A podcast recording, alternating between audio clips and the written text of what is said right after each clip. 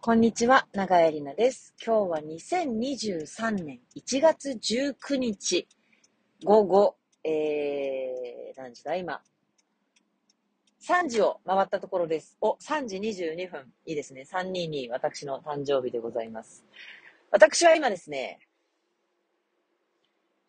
昨日納車されました愛車ミラジーノの車内よりお届けしております。ハンドルを握っているから拍手ができません。はい。もう、昨日、一昨日までの私は、まあ、ただの47歳のおばさんでしたけれども、昨日からの私は、車持ちの、マイカー持ちの長江里奈でございます。まあ別に私自身は何も変わらないですけれども、自分の車を運転しております。イエーイ運転中なので、えー、ちょいちょいね、他のことに気を取られたりしつつも、お届けしてまいりたいと思います。はい。無事、昨日ね、納車されまして、当然ですが、ナンバーもついております。保険にも入っております。自賠責と任意保険と両方ちゃんと入っております。そしてもうね、ETC もついてますし、もうこのまますぐ乗れますよっていう状態で納車していただきましたので、早速昨日、横浜で仕事がありましたので、それに乗っていきまして、で運転の感触を確かめまして、バッチリだと。ブレーキの効きもいい、非常にいいです。軽く踏んだだけでちゃんと効きます。で、アクセルの調子もいい。踏んだらね、ぐっとエンジンが上がる感じでね、小さい車の割には、いい走りとか言えるほど私が車に詳しくないんですが、あの、非常に運転しやすいです。ハンドルの回した感じとかもね。駐車もしやすい。小さいので。で今日はですね、あの、来週本番を迎える1月29日の出演者の一人、ルルお姉さんというね、歌のお姉さんをやりつつ、ラジオのパーソナリティもやりつつ、保育士でもあるルル姉さんがですね、地元の川崎 FM で番組を持ってまして、そこに呼んでいただいたので、私とあと2人、出演者のアッコさんとまさみちゃんと3人でお邪魔してきまして、公演に対する熱い思いを語ってまいった帰り道でございます。このラジオにはですね、一昨年も一度呼んでいただいてまして、一昨年はね、あのー中止になっちゃったので、本来だったら上演するはずだった、その9月23日、その日にラジオに呼んでいただいて、本来だったらどういう公演だったのかっていう話をさせていただいたんです。で今日は来週の舞台のまあ宣伝を兼ねて、どういう公演なのかっていうお話をしてきたんですけど、前回は私が一人で行って、私が喋りきれないところはルル姉さんが代わりに喋ってくれてだったんですけど、今回は出演者の二人が切々と素晴らしいんだっていうことで話してくれて、ああ、嬉しいなと思いましたね。やっぱり、ね、私がどんなに見てほしいって思ってても、やってるね、出演者たちが同じように思ってくれなければ、なかなかね、あのー伝わりませんので、やっぱりね、出演者が、これは本当私は出演者側の立場として長くいましたので、宣伝しにくい舞台とか正直ありましたからね。出るって言っちゃったからやるけど、じゃあこれを見に来てほしいって胸張って言えるかって言われたら微妙みたいな公演も正直ありました。昔はね。とか、直前まで言えなかったりとか、これ本当に大丈夫かなって不安だったので、で、あ、これは見に来てって言えるぞって、やっと思えたのが2週間前とかで、そこから焦って宣伝したりとか、そんな舞台も昔はありました。ところがところが、みんなが一生懸命これは見てほしいって言って、宣伝もしてくれて、一生懸命ね、チケットも売ってくれてっていう。で、こういうところが素晴らしいんだっていうのをみんながね、私の代わりに話してくれて、非常に嬉しかったです。もう生放送だったので放送は終わっちゃったんですけど、アーカイブでも聞けるので、えっ、と、なんか、インスタかなんかに、あの、リンクは貼ろうと思います。で今日はですね、その、武蔵小杉だったので、まあ、電車で来ても、そんな遠くはないんですけど、うち、家から駅までがすごく遠いのでね、電車よりも車の方が早い。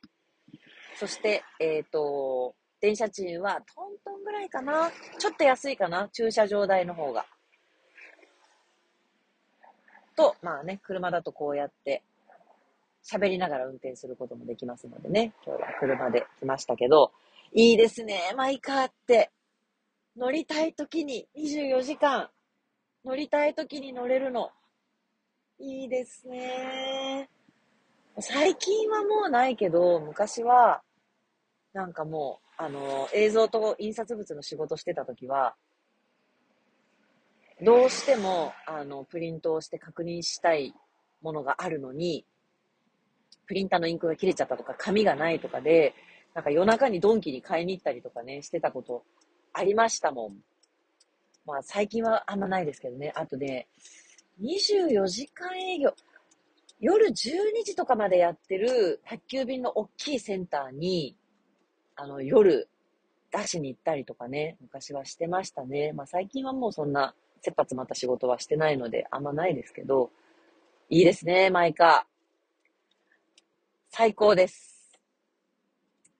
最高です。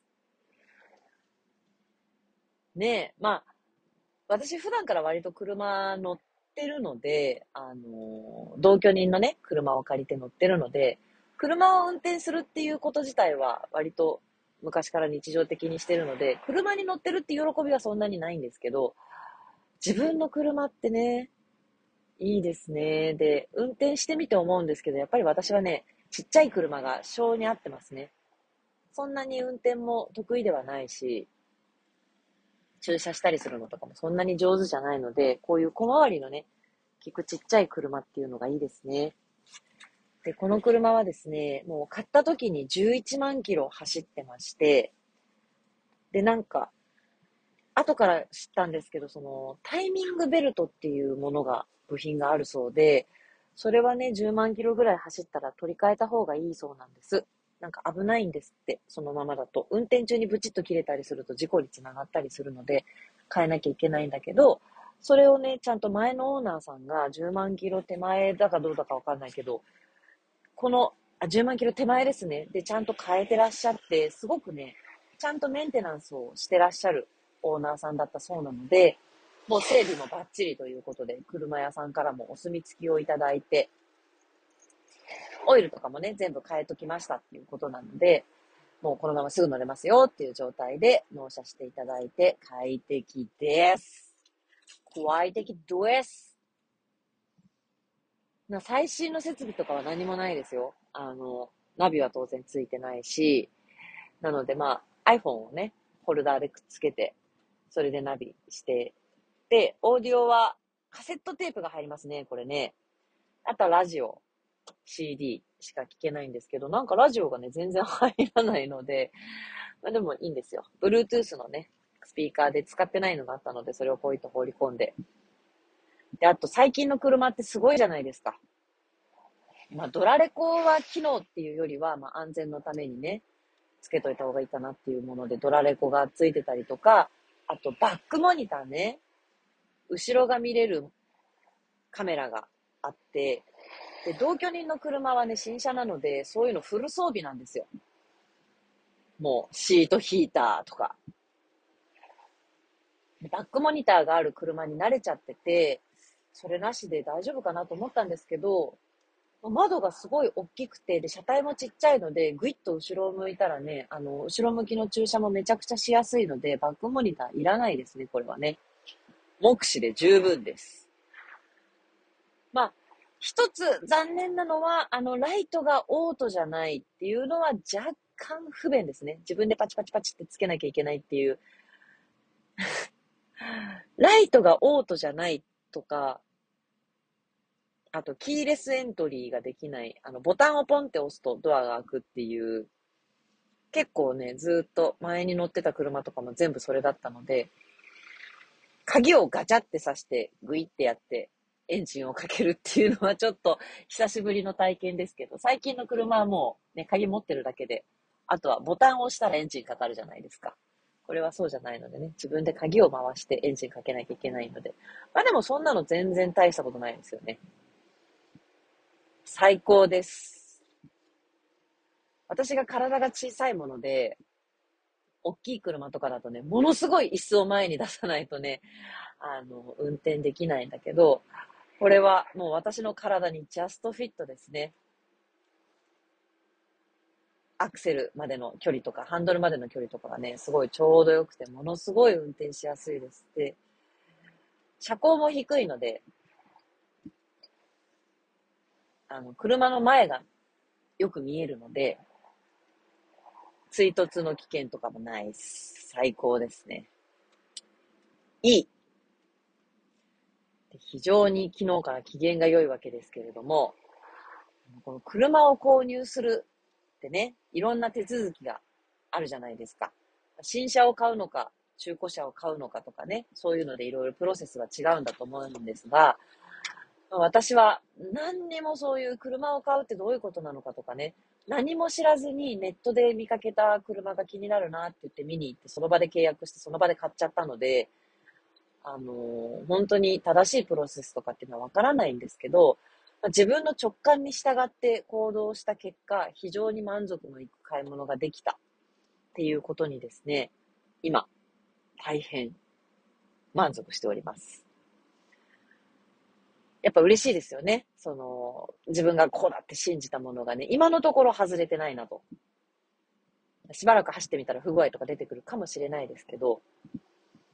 もう一つですね、もう私は誰にも相談せずね、あのー、勢いで買ってしまったので、駐車場がなかったんです。今の家に車庫はありますが、そこには同居人の車が止まってますので、車庫がないと。普通だったらね、待つんだけど、買っちゃったんですよ。どうしようと、引っ越しまでの間半月間車を置いておく場所がない。で、車屋さんにも聞いたんですけど、まあ、その場合は、あのー、まあね、新しいお家にも置いとけるんだったらそこに置いとくか、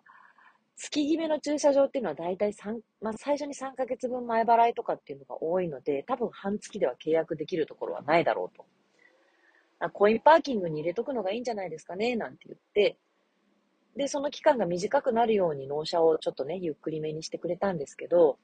本当にうちの周り駐車場ないんですよ。月決めもまずないし、コインパーキングも一番近くても歩いて10分ぐらい。しかも坂をずっと下ってった先なので、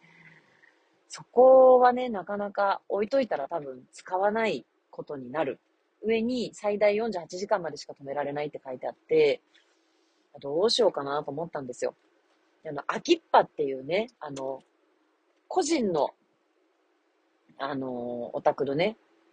駐車場を借りられるシステムがあって、そういうのも探したんですけど、それでもやっぱり近所にはちょっとなくて、でですね、うちから歩いてすぐの角のお宅がですね、立派なお宅なんですけど、車2台置くスペースあるんですよ。その1台がずっと空いてるのは昔から知ってたんです。そこのお宅は角地でして、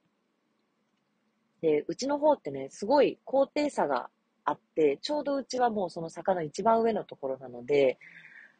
あのね、その角のお宅もものすごい盛り土をして高い土台を作った上にお家が建ってるんです。で、その角側は家の裏側に面していて、玄関はその反対側、坂をぐるーっと上がって回っていったところに玄関があるんですね。で、その角の盛り土のところをこうくり抜いて車庫にしてあるんですよ。その車庫から階段で上がっていくと、お家の裏側に、裏口にたどり着くような感じになっていて、で、ここいいなと。家の地下にあるような状態で、玄関とも全然繋がってないので、そこに車を止めてもね、お家の人とこう、会うこともないし、うるさくもないし、しかもくり抜いてる場所なので屋根があるんですよ。ここに止めさせてくれたらいいなと思って、お願いしたんです。お手紙書いてね。突然のお願いで恐縮ですが、近所に住む長井と申しますと。で、これこれこうこうこういう事情で、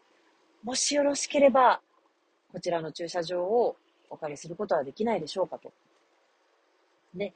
まあ突然のね、申し出で、あの、もし不快な思いをさせたらすみませんと。で、と、もちろんお断りいただいても構いませんが、もしもよろしければ、1万円ぐらいにね、謝礼を考えてますので、あのご連絡くださいって言って、名前と電話番号とね、住所とメールアドレスと書いて、お手紙をポストに投函したんです。そしたらもう次の日ぐらいにメールくださっていいですよっていうことで、で、あの、ご承諾いただいて、で、もうその次の日ぐらいにはね、あのー、お金を持ってご挨拶に行きまして、で前にもね、貸してたことあるんですよ、なんていうふうにおっしゃっていただいて、ご主人様が亡くなってしまって、前は車ね、あの、ご家族で息子さんの分もあって車が2台あったんだけど、処分しちゃったので、うちはもう1台ね、使う予定ないので、どうぞどうぞ使ってくださいということで、で、金額も、あの、すごくちゃんとした方で、じゃ1日、あの、わかりやすくね、1日600円ってことでどうですかっていうことで、日割り計算していただいて、で、1万2000円でいかがでしょうって言っていただいたので、もう、それでもね、あの、10分歩いた先のコインパーキングより安いので、1日600円なんて激安ですよね。それでいいと言っていただいたので、早速お金もお支払いして、昨日から止めさせていただいてるわけです。もうこの結果にも大満足ですよ。自分でね、あそこに止めさせてもらえないかなっていう場所を見つけ、自分で交渉し、で、ちゃんと止める場所を見つけて、手配して、ちゃんと納車のその日から止めれるようにして、ノートラブル、万々歳。もうこのね、やっぱり自分で何かを決めるってことは、それがうまくいかなかったりしたときにね、あら、かわいい。めちゃくちゃ可愛いいトイプードルちゃんが前を通り過ぎております。歩き方が超可愛い。そう。あの、私そういうのが好きなんですよ。自分で決める。そして自分でケツを持つっていうのが好きなんですよね。だからもし、そのね、方にお断りされた場合は、まあ、どっかね、その、すごい遠いけど、徒歩20分くらいかかっちゃうけど、すごい安い、1日390円の空きっぱっていうね、ので、そこにもう置きっぱなしにしておくか、まあ、新しいお家にもう持ってっちゃって置きっぱなしにしとくか、でも別にそれでもいいわけです。何でもいいんだけど、そのお宅の駐車場が空いてるなっていうのを見たときに自分の中で妄想が広がったわけですよ。こういう風になればいいなっていう。で、自分の思い描くベストのね、状態っていうのを自分で模索し、交渉し、それがその通りになったっていう達成感にね、嬉しさに今、満たされております。私のこの性分は悪い言い方をすると、多分英語でコントロールフリークって言うらしいんですよね。その何でも自分の思い通りにしたいっていう。で、すごいそういう部分が私にはあります。こうこうこうでこうしたら。だからその効率がいいのが好きなので、無駄がないのが好きなので、まあ、無駄ですけどね。半月早く車買っちゃうっていうのは無駄なんだけど、だから無駄がないっていうよりは、あ、だったらこうこうこうしてやったらこのピースがカチッとはまるぞっていうのが好きなんですよ。だからこう、まあ車を買うなんていうのはね、完全に自分のね、一人の問題ですので、他の人にどんな迷惑がかかるわけでもないので、なんだっていいんだけど、まあ自分が思う理想の形にカチッと今回全てのピースがバチーンとはまったわけです。気持ちいい、やっぱね。ただ、もうちょっと若い頃の私としては、私はこれがいいと思う自分の妄想の中で完全にこうはめられるピースの形があるわけですよ。で、それがはまらなかった時に、イライラしちゃうとかっていうことがあって、で、不機嫌になっちゃったりとかね、っていうことが若い頃はすごくあったんです。なので、まあ、思い通りにピースがはまらなくてもイライラしないっていうことは、もうすごい心がけてます。で、車を買うなんてことはね、まあ、あの、自分で全部責任持てる年齢ですので当たり前ですけど、自分で好きにすりゃいいんだけど、今やってるね、その公演とかは、たくさんの人が関わるわけです。だから、私はこれがいいと思うと思っても、他の人にとってはそうじゃない可能性があるので、なるべく独断、独裁にならないようにね、いろんな人にこうしようと思うんだけどどうかしらっていうことを聞きながら進めるようにはしてます。あそれでもちょっとね、あの、ジャイアンしちゃうところもあるんですけど、でもそれで、あの、他の人のね、意見もなるべく取り入れて、で、万が一、人の意見を聞いた上で、それがうまくいかなくても、これ見たことかって言わないっていうね。そういうのをめちゃくちゃ心がけてるんですけど、自分一人の場合はね、そういうのをあんまり心がけなくても好きにやっていいので、嬉しいですよね。ということで、まだ1ヶ月も経ってないな。12月の25とかその辺にパッと見つけて、この車を。で、パッと見に行って、パッと決めて、バーってもう次の日に一括で全部お金払って、1ヶ月経たないうちに私はマイカーを手に入れているっていうね、この1年の流れの気持ちよさに大満足しております。そのね、ご近所さんに駐車場を借りたっていうのもね、すごく嬉しくて、で、すごくいい方でね、ちゃんとお話もできて、で、借りられたっていう、そのプロセスにもね、非常に満足しているんですが、あの、これも、一昔の前の私だったら多分ね、やってないと思うんですよ。なんかこうね、誰か人にお願いをするときに、手前ですっごいいろいろ考えちゃって、こんなことお願いしたら迷惑なんじゃなかろうかとか、こんな風に言ったら、ああ、でも多分断られるんじゃないかな、みたいな。断られて、お互いに嫌な思いをするぐらいだったら、何も言わない方がいいやっていうね、そういう消極的な方を選びがちだったんですけど、あの、今ね、ずっと毎週やってる山猫式文化教室というワークショップのロゴを作ろうと思った時に、その、デザインをしてくれてるね、太田博久というもう素晴らしいグラフィックデザイナーがですね、このロゴを福田さんに書いてもらえばいいと。福田敏之さんというですね、もう素晴らしいイラストレーターの方がいらっしゃるんですけど、去年、ノーベル文学賞を取った和尾石黒のですね、受賞後第一作の日本版の表紙のイラストを描いた方です。あの和夫石黒の想定のイラストを描いた福田敏之さんですよ。その頃はまだそのね、和夫石黒のは描いてらっしゃらなかったけど、でももう、ほぼ日でね、お仕事されたりとか、もう十分、もう名の、名の知れたね、方だったんですけど、まあ、そのいきさつについてはね、ぜひ、あの、もう本当に心を打つエピソードですので、私のポッドキャストで福田敏之さんについてね、お話ししている回があるので、ぜひ聞いていただきたいんですが、私はその時も、そんなこと無理に決まってるみたいに私は最初に言ったんですけど、太田が、んなわかんないじゃん。聞いてみなきゃわかんないし、結構ね、あの、ちゃんとお願いすれば、そういう人でも引き受けてくれるもんだよって太田に言われて、じゃあお願いしてみようかなと思って頼んだわけです。で、実際本当にそれで快く引き受けてくださって、今もそのロゴを使っているわけです。でその時に、ああ、やっぱり結構ね、あの、本当にお願いすればいいよって言ってもらえることもあるんだなと、本当に学びました。実際ね、あの日常生活でもそういうことって結構あると思うんですよ。なんか、いろんな場面で、ああ、どうしよう、声かけようかなって思うけど、いろいろ、あ、なんか忙しそうだし、ちょっと、やめとこうかなとか思って声をかけなかった。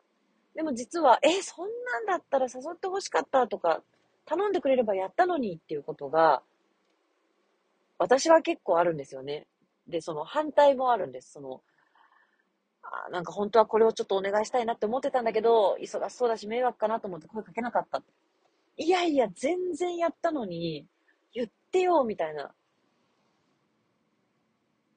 なんかそれは SNS の弊害でもあるかもしれないんだけど、なんか私もやりますよ。なんか、誰かに何かをお願いしたいなって思った時とかに、その人の SNS とか見て、あ、なんか忙しそうだなとか。なんかお願いしたいことが、もう日程が決まってる何かお願いしたい時に、ちょっとその人の SNS 見て、あ、やべえ、もうこの人日程かぶってるわ、と思ってお願いしないとか、そういうこともあります。でもわかんないですよね。もしかして声かけてみたら、その日はダメだけど、じゃあこういう形で協力したいとかっていうね、なんかあるかもしれないから、勝手にこっちで向こうの意思を先回りして、あの、遠慮しないっていうのは、その、福田さんの一件でね、太田から教わったわけです。だからまあ、一応言うだけ言ってみようっていうのはね、そこから心がけていて、ね、そのご近所さんにもお願いしたところを、快くね、引き受けていただけたので、よかったなと。でこの話をですね、今日のラジオにも一緒に出てくれた、まさみちゃんっていう、もう、うん、一回りどころじゃないですね。もう半分ぐらい 半分は言い過ぎだけど、だいぶ年若い友人がいるんですが、あの、非常に、あの、頭のいい子で、大企業にお勤めの OL さんですけれども、そのまさみちゃんに話をしたらですね、私はそういうことができる部下が欲しいですって言われました。そういう交渉力がある部下が欲しいって言われたので、私はまさみちゃんの部下にはなれるかもしれない。確かにね、そういう交渉ってすごい大事ですもんね。まあでも私はでも、今回たまたまうまくいっただけでそういう交渉力が高いかと言われたらそうではないんですけれども、まああんまりね、こう、杓子定規のものの考え方ばっかりじゃなくてね、こうね、柔軟にこういうのはどうだろうっていうのを考えてみて、じゃあそれだったらこの人に聞いてみようみたいにね、交渉してみるっていうのはね、大事ですよね。まあ、今回の講演に関してはもうめちゃくちゃそういうね、交渉の手口は私はもうあちこちで使っておりますよ。もう交渉に次ぐ交渉で、いろんな人、いろんな人の助けを借りて、確かに交渉してますね。まあ、その、すごいやっぱりね、お願いするときに申し訳ないなっていう気持ちはすごいあるんですけれども、やっぱり結構ね、あの、私がやろうとしてることに賛同して、そういうことだったら手を貸すよってね、言ってくださる人は結構いるのでね、やっぱり声をかけてみるっていうことはね、大事ですね。ということで、いろいろ交渉の結果、うまくまとまって5万円でございます。本日私は朝、午前中もう一つ交渉をしまして、交渉ってことでもないけどな。今日は引っ越しの見積もりをお願いしました。で、もう直感と衝動の人間なので、あのー、あいみつとか取らなかったんですよ。で、あいみつ、いっぺんにね、見積もりが取れるサイトとかも一回やったんだけど、あの、やたらめったらメール来るじゃないですか。あの、もうなんかめんどくさいなと思って。で、概算の見積もりがバラッバラだったんですよ。結構正確に出してきてくれてるとこと、もう機械的にポンと出してるところで、もう上下5、6万の幅があって、あ、これはダメだなと。きちんとこう訪問して見積もり取ってくれるところがいいなと思って、で、こうネットでね、その比較サイトとかで見てたんですけど、まあ、すごく評判がいいね、会社があったんですよ。小さい会社なんですけど、あの、アルバイトを雇いませんと。3年以上経験のあるスタッフのみで、あの、ちょっと急に人手が足りないからといって、あの、その日だけ日雇いみたいなこともしないっていう。で、その技術がある人だけで行く。で、最大限の、あの値引きをしているので、たとえ、あいみつ取ったとしても、他社さんの値段によって、こちらの値段を変えることはしませんと。うちはうちでもう最高のサービスをできる限り低価格で提供してるので、もうこれでダメならもうお断りいただいて結構ですっていう、その姿勢が非常に気に入りまして、ですごいレビューも良かったので、あ、ここにしようと思って、もう私もあいみつ取らずに、そこだけお願いして、で、営業さんもね、やっぱりそういうことをおっしゃってて、で、えっ、ー、と、こういうことになったら可能だけど、もうお客様の場合は、私の場合はちょっと特殊なものが多いので、舞台美術とかね。もうどうしてもこういう風になると。で、トラックが2台になる理由とかも全部話してもらって、なので、あの、値引きできるところっていうのがもうあんま正直ないと。できるとしたら、今即決してくれれば税金分だけサービスしますよっていう、それ以外はもうないですと。だから他と見積もり取っていただいて、もし他がこれ以上安いところを出してきたとしたら、もうそっちに言っていただいて結構ですって言われたんですけど、なんかその本当に仕事に対するね、考え方とか姿勢が非常に気に入ったので、もうあいみつ取らずにもうお願いしますって言って、お願いしたんですよ。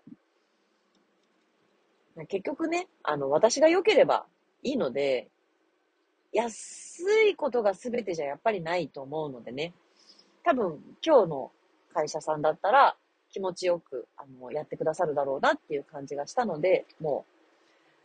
ちょっとね、やっぱり高いんですよ。一人暮らし、まあ今ね、あの、シェアハウスに住んでて物が多いので、冷蔵庫とかも一人暮らしのサイズじゃないので、一人暮らしだったらね、ほんと 3, 3万円とかからできたりするじゃないですか。私やっぱね、9万弱のお見積もりだったんですけど、まあまあ、やっぱそのね、変な形をした舞台美術とかがいろいろあるので、もうしょうがないです。ね、でもそれでも、あの、更新料を、今のうちの更新料を払うよりは安いので、もうそれでいいと思ってね、いました。でも多分ね、私の勘は当たると思いますよ。嫌な思いはしないと思います。あの引っ越し屋さんでね。なんかやっぱりそこで、安、なるべく安い方安い方みたいにしてっちゃうと、値段は安く済んだとしても、例えばなんかね、ちょっと運んだ時に傷がついちゃうだとかなんだとか、態度が気に入らないとか、なんか嫌な思いをね、やっぱりするかもしれないので、とやっぱね、きちんとしたプロに任せたいっていう思いがありますので、引っ越し屋さんも決まりました。もうね、好きなんですよ、私そういうの。次じゃあ引っ越しをする。何をするこうする。じゃああれとあれとあれが必要だ。調べようみたいな。で、ぐぐぐっと調べて、うん、ここに決めたよし、出ましょうみたいにして、あパンパン決めていきたいんですよね。で、その決めたものが当たってると嬉しいっていうね。まあ、それもさっき話したコントロールフリークの一環です。で私は結構自分の直感を信じているので、あの、直感に従って行動した結果が、まあ間違っていたとしても、まあ、じゃあ、それも一つ、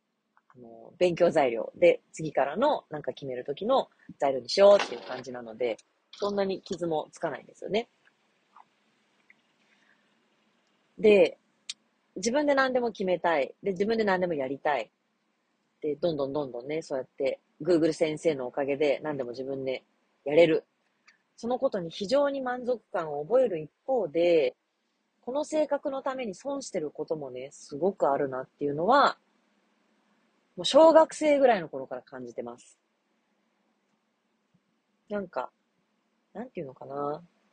私はまあ基本的にほっといて大丈夫な人間なんですよ。で、結婚してた時にも旦那さんにもそれはすごい言われてました。ほっといても平気だっていうね。本当に平気なんです。だからね、あのー、ないがしろにされやすいっていう言い方もできると思うんですよね。その、まこれは離婚の原因にもつながっていく部分ではあるんだけど、あのー、前、ポッドキャストで話したことあると思いますけど、インド旅行をしようっていう話があったんですよ。まあ、ちょっと頼れる先があったのでね、デリーに住んでる人がいたので、そこにね、二人で行こうと。でもね、旦那さんは多分ね、インドにあんまり行きたくなかったんですよ。インド旅行にお金かけるぐらいだったら他にお金をかけたいとかね、多分いろいろあったんだと思うんだけど、で、ちょうどその旅行しようって決めてた日程に仕事が入った時にスッと引き受けて、あ、仕事入っちゃったから行けないやって言われたんですよ。で、私は、そこで、もう、え、じゃあ私一人で行ってきていいっていう。私は行きたかったので、インドに。え、じゃあごめん、私一人で行っていいって言って、え、いいけど、みたいになって、わった、じゃあ行ってくんねっつって、もうその日のうちにエアチケットパンパンパーンって取って、もうさあの、先方にも連絡して、すいません、私一人で行くんでお願いしますみたいな。そういうのって、あのー、まあ、ずっとそういう感じなんですよ、私。そういうのってね、やっぱり人によっては気分悪いじゃないですか。一緒に行こうって計画してたのに、一人が行けなくなったら、普通やめないみたいな。旦那さんが行けなくなったら普通やめるよねっていう考え方の方も多分たくさんいると思います。でも、それも、あの、頭で理解はできるんだけど、え、でも、私は仕事入ってないし、みたいな。なんかもうインド行く気満々だったので、え、でも今辞めちゃったらもう二度とこのチャンスは来ないかもしれないし、まあ、私も旦那さんの性格分かってたんで、多分次また日程決めても、仕事が入ったらこの人は仕事を取るだろうなっていう。だから、ね、行けなくなっちゃうかもなっていうのがあったので、私はそっちでインドを選んだ。そっからちょっとやっぱね、夫婦間の亀裂みたいのが入ってった感じはあります。うん。これはもうね、離婚だって言われてもしょうがないですよね。勝手だから、私が。それはもう重々承知しているので、私はもうパートナーをね、見つけるのは難しいかなと思ってますよ、本当に。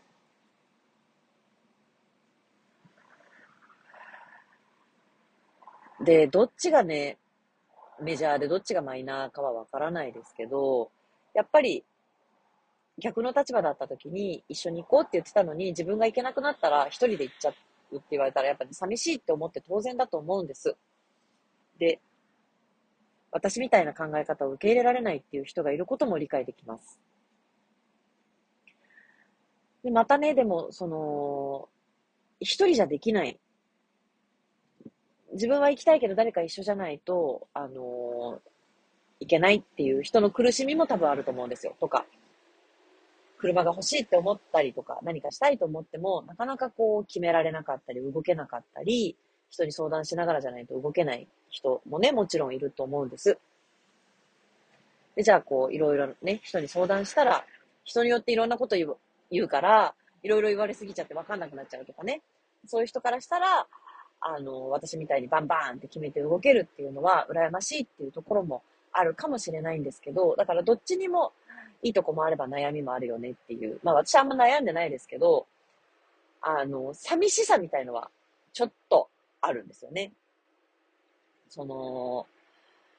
多分周りほぼ全ての人からこいつはほっといても平気だって思われてると思うので、で実際そうなんですけど、そうじゃない瞬間だってやっぱりね、私にもありますよ。あの、私は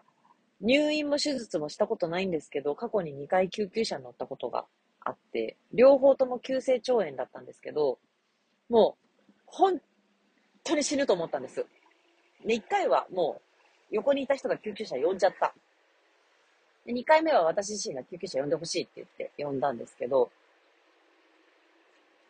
そういう時はやっぱりね、あの、誰かに助けてほしいですよ。そういう時はもちろんあります。何年かに一回ぐらい誰か助けてっていう時があります。そういう時に素直に助けてって言えない性格なので、あのー、辛いなっていうことはね、もちろんありますよ。ちょっと待ってくださいね。今ね、急に前の車がね、路中したのでびっくりしましたよ。ちょっと車線変更の時は気持ちが運転に持っていかれますよ。ね、何喋ってたか忘れましたよ。今の車線変更でね。まあ、でもね、しょうがないんですよ。もうなんか、何か一つ決まるじゃないですか。公演をやるにしても何にしても。そうすると、あ、じゃあこういうことが必要だなってことは、あれでこれでこれでってもう調べ始めちゃうんです。その、解決するのが好きなので、もうね、しょうがない。やりたいんだもん。やっちゃうんだもん。しょうがない。だからね、それが、だからその人と一緒にやるときには一人で突っ走らないようにね、なるべく気をつけてますけどね。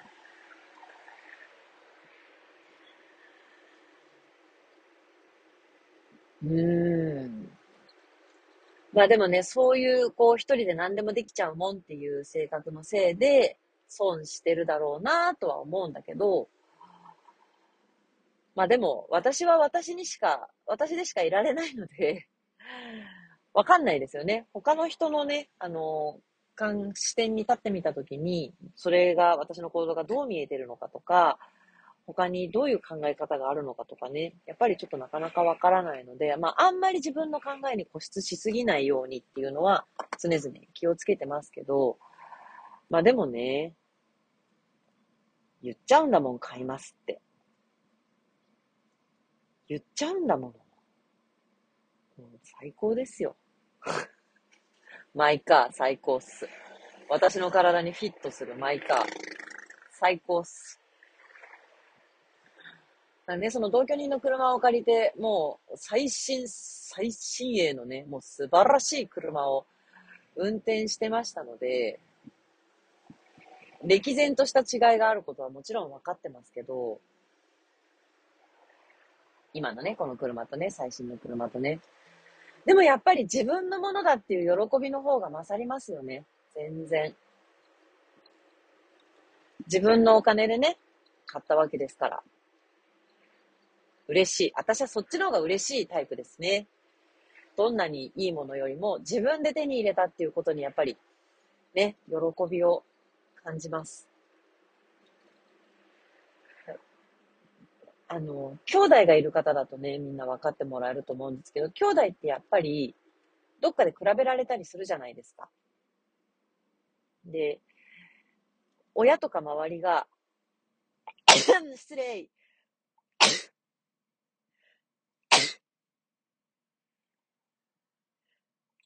あ、すいません。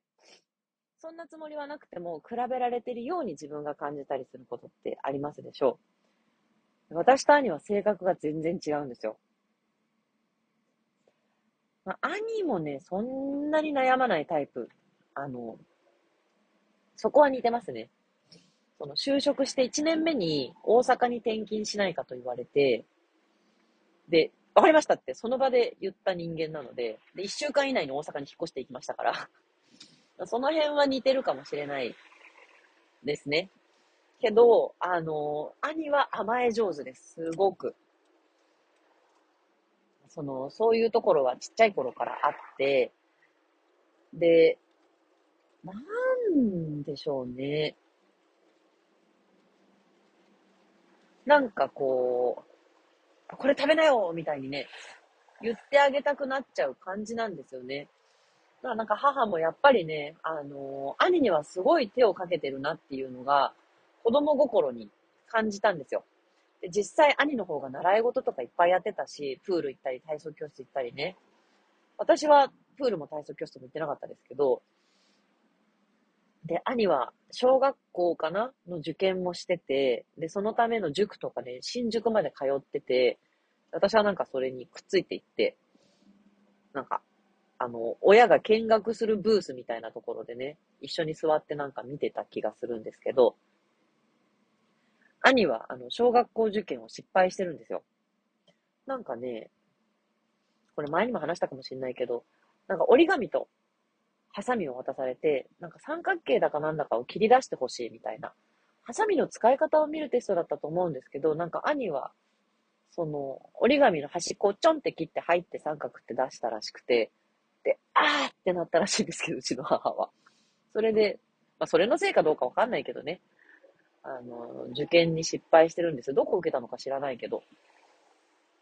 で、兄は地元の公立の小学校に行ったので、で兄弟で揃えた方がいいだろうってことで、私はその英才教育的な幼児塾とかにも行ってないですし、花から公立って決まってたんですよ。でもまあ私お兄ちゃん大好きだったので、で、同じ学校行きたかったから、全然不満に思わなかったけど、今思うとちょっとあれみたいなね。あれなんでみたいな。妹には受験させないんかいみたいな。まあ全然別に恨んでないですけどね。で、結構ね、その、車の頭金を親が出したりとか、そういうのもしてて、なんかその出してやったのに返してくんねえんだみたいな 話とか聞いてて、で、なんかそういうの聞いてると、聞いた上で、え、私も車の頭金出してとか言えないじゃないですか。私は言えなくて、なんか、そういう愚痴を聞かされてね、あ、そうなんだ、つって。だから当然ね、今回の車も全部自分で買いましたよ。なんかね、まあ、女親がね、ついつい男の子に甘くなるっていうのはいろんなとこで聞きますし、まあそういうもんなんかなと思ってね。で、まあ兄のとこにはね、子供もいますし、もちろんそっちの方がね、お金もかかるから、で、私はね、こんなちっちゃい中古の軽で十分だけど、向こうはチャイルドシートとかね、乗せなきゃいけなかったから、大きい車じゃないとダメなわけですよ。そうなるとどうしても購入金額が上がりますから、その分ね、まあ、孫への投資だと思って、親がお金を出すっていうのはね、まあ、しょうがない、かなみたいなね。うん。で、なんかこう、できないって言いたくないっていうのがすごいあるので、自分でできるもんって言いたいっていうのがもう子供の頃からずっとそうだったので、なんか、どうせあんたにはできないでしょみたいに言われると、何よってなっちゃうタイプなので、しょうがないですね。だから、4月からね、大学に行くんですけれども、それも誰にも相談してないで、勝手に自分で決めました。まあ、行こうと思う。もうほぼ、あの、99%決めてる段階で親に話したときに、母親がいいじゃない、いいじゃないって、何歳からだって好きなことやったらいいのよって言ってくれたことが、まあ、後押しにはなってますけど、もちろんそのお金とかは出してもらわないですよ。全部自分で出しますよ。そういう部分もあるんだけど、あの、そうやっていつも誰にもね、何も相談しないで決めちゃうので、私が今あっちに進みたいなって思ってる方向があって、そこにはしごをかけるために大学に行くんですけど、かけるべきはしごは大学じゃないかもしれないんですよ。例えば、じゃあこういうセミナーがあるから行ってみればとか、じゃあこの人に会って話を聞いてみればとか、いろんな人に相談したらもっと違うアイデアがあるかもしれないけど、自分で勝手に考えて決めちゃったもんだから、あの、自分で見つけたね、はしごにしがみついちゃってる部分は多分あるんです。でもなんかね、その失敗して間違えることすら自分でやりたいみたいな思いがあるので、もうこれはしょうがないっすね。しょうがない。なこうね、上手にこう周りにね、意見を聞いたり話を聞いたりしながら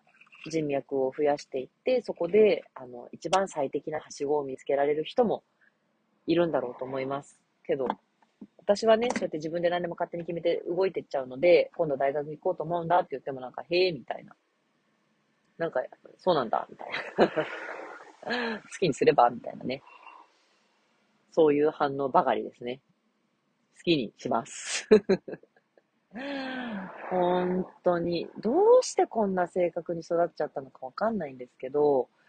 もう結構三つ子の魂100までっていう感じで、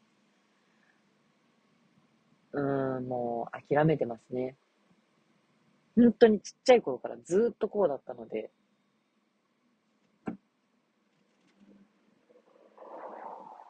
大人になって変わった部分はもちろんね、たくさんあるんですけど、そういう自分の意固地さとか、堅くなさを認識して、なるべく意固地になってはいけない場面では意固地にならないようにね、気をつけたりとかっていうのはしてるんですけど、でももうそのネイチャーが、あっちがいいと思ったらもうそこから目が離れなくなっちゃうんですよね。皆さんはそういう決断とかっていうのはどういうふうにされてるんですかね？いやー、なんかほんとね、申し訳ないなって思う部分はありますよ。今回の引っ越しに関しても、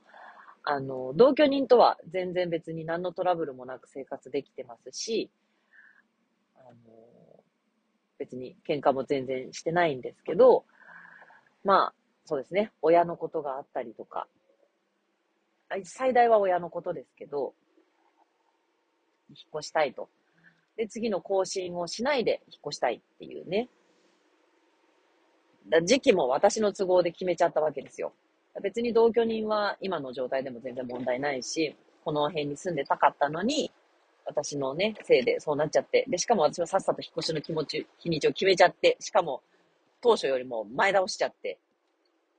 この日に引っ越ししようと思いますみたいなね。あ二人でいっぺんに引っ越すんだったら問題ないんだけど、私が先に引っ越しちゃうと、その冷蔵庫がなくなるとかいろいろあるわけじゃないですか。だから同居人にもちょっとね、迷惑をかけるんですけれども、一応ね、いいって言ってくれてるので、それでいいって言ってくれてるので、先に引っ越しさせてもらうんですが、なんかね、わかんないです。私は私としてしか生きたことがないので、ちょっと周りから見るとどういうふうに見えるのかわからないんですけど、私の近くにいる人はね、大変だろうなっていうのは、あの、本当に思います。だから、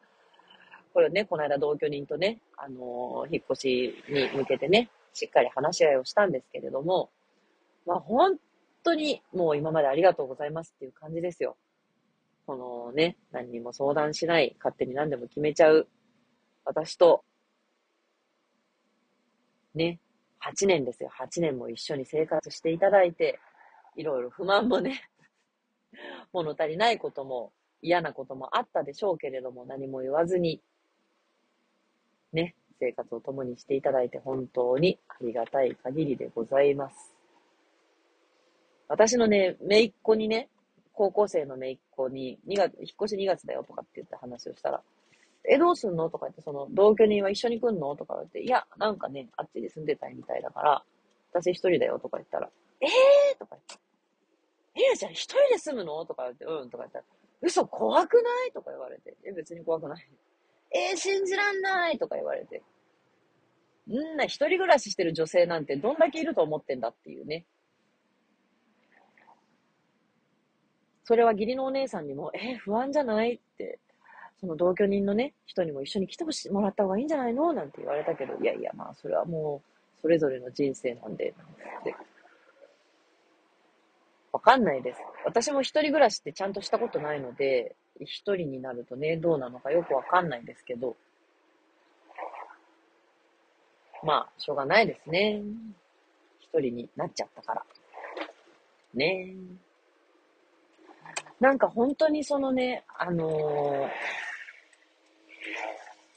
ー、選べることと選べないことがあって、自分のことならね、全部自分で選べるように思いがちだけれども、なんか本当そうなってくると自分って何っていう話になっちゃうんですよ。もちろん私は私ですけれども、この何でも自分で決めたい性格とかなんとかとかね、なんかそんなに自分で選んだわけじゃないんですよ。なんか気がついたらこうなっちゃってた。やっぱりその決断をする元になるね、根拠みたいなことは、すごく無意識化にあって、そこはもう私にもコントロールできない部分で、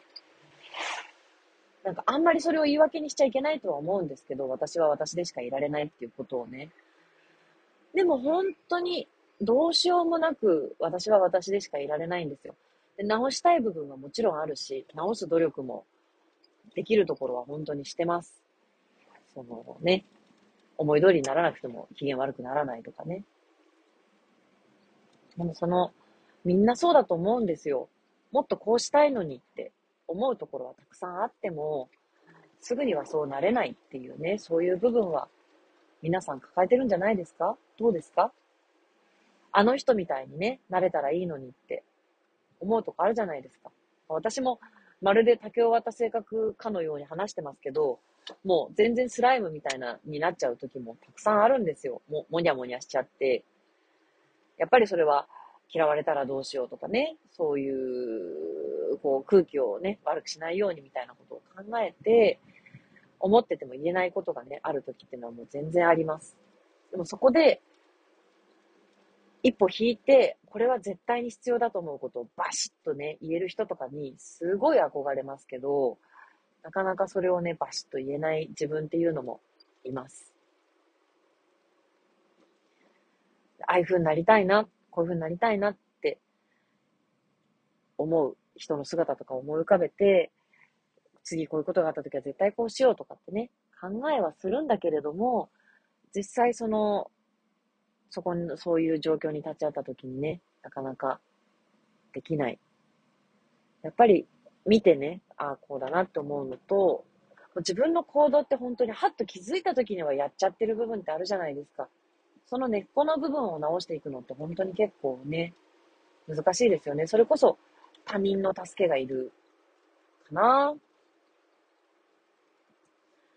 そういう意味でいろんな部分で他人を頼れない私っていうのはね、本当に気をつけないと、あの、一人相撲をね、しちゃってるかもしれないですね。まあ、このポッドキャストは、はっきり言って、一人相撲ですけどね。でもですね、今日、そのね、一緒にラジオ出演してきたアッコさんが、なんか私のポッドキャストにハマっちゃって、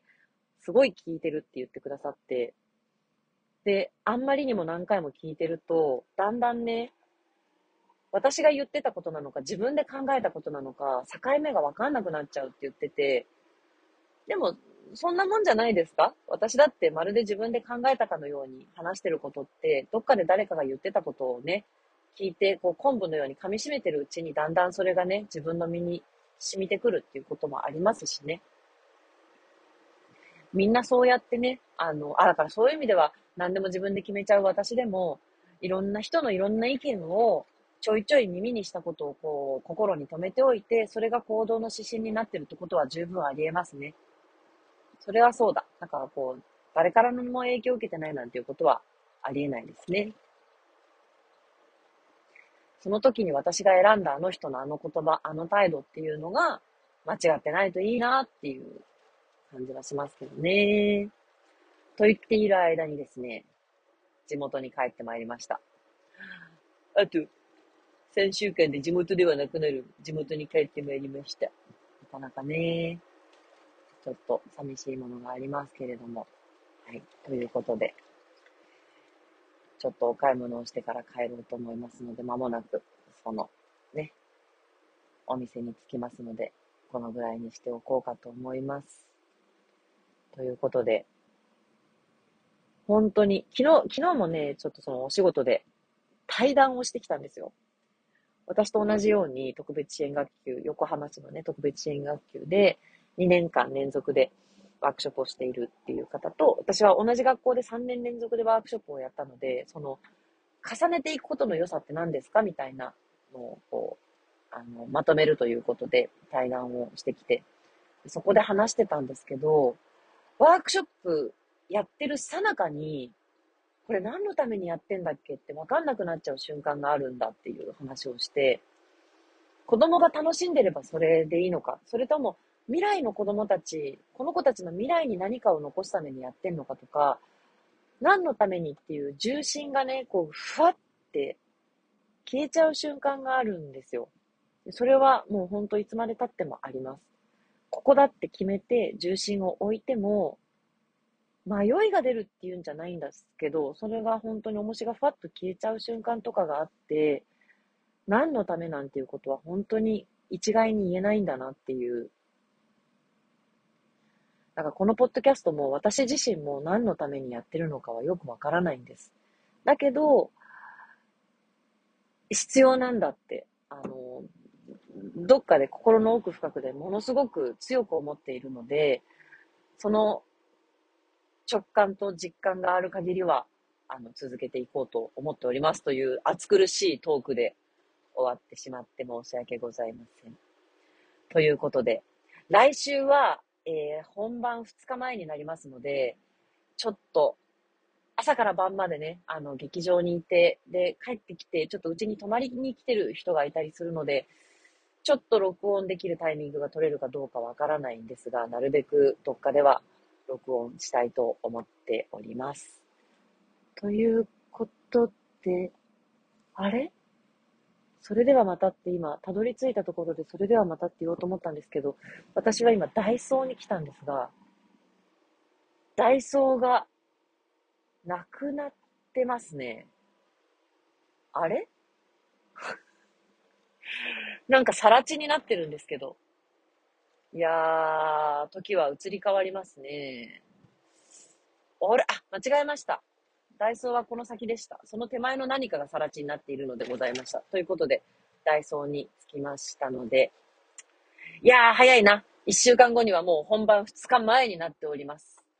どうか、それまで私を含む出演者の皆さんが誰もコロナやインフルエンザにかかりませんようにと祈りつつ、ここまでにしておきたいと思います。ということで、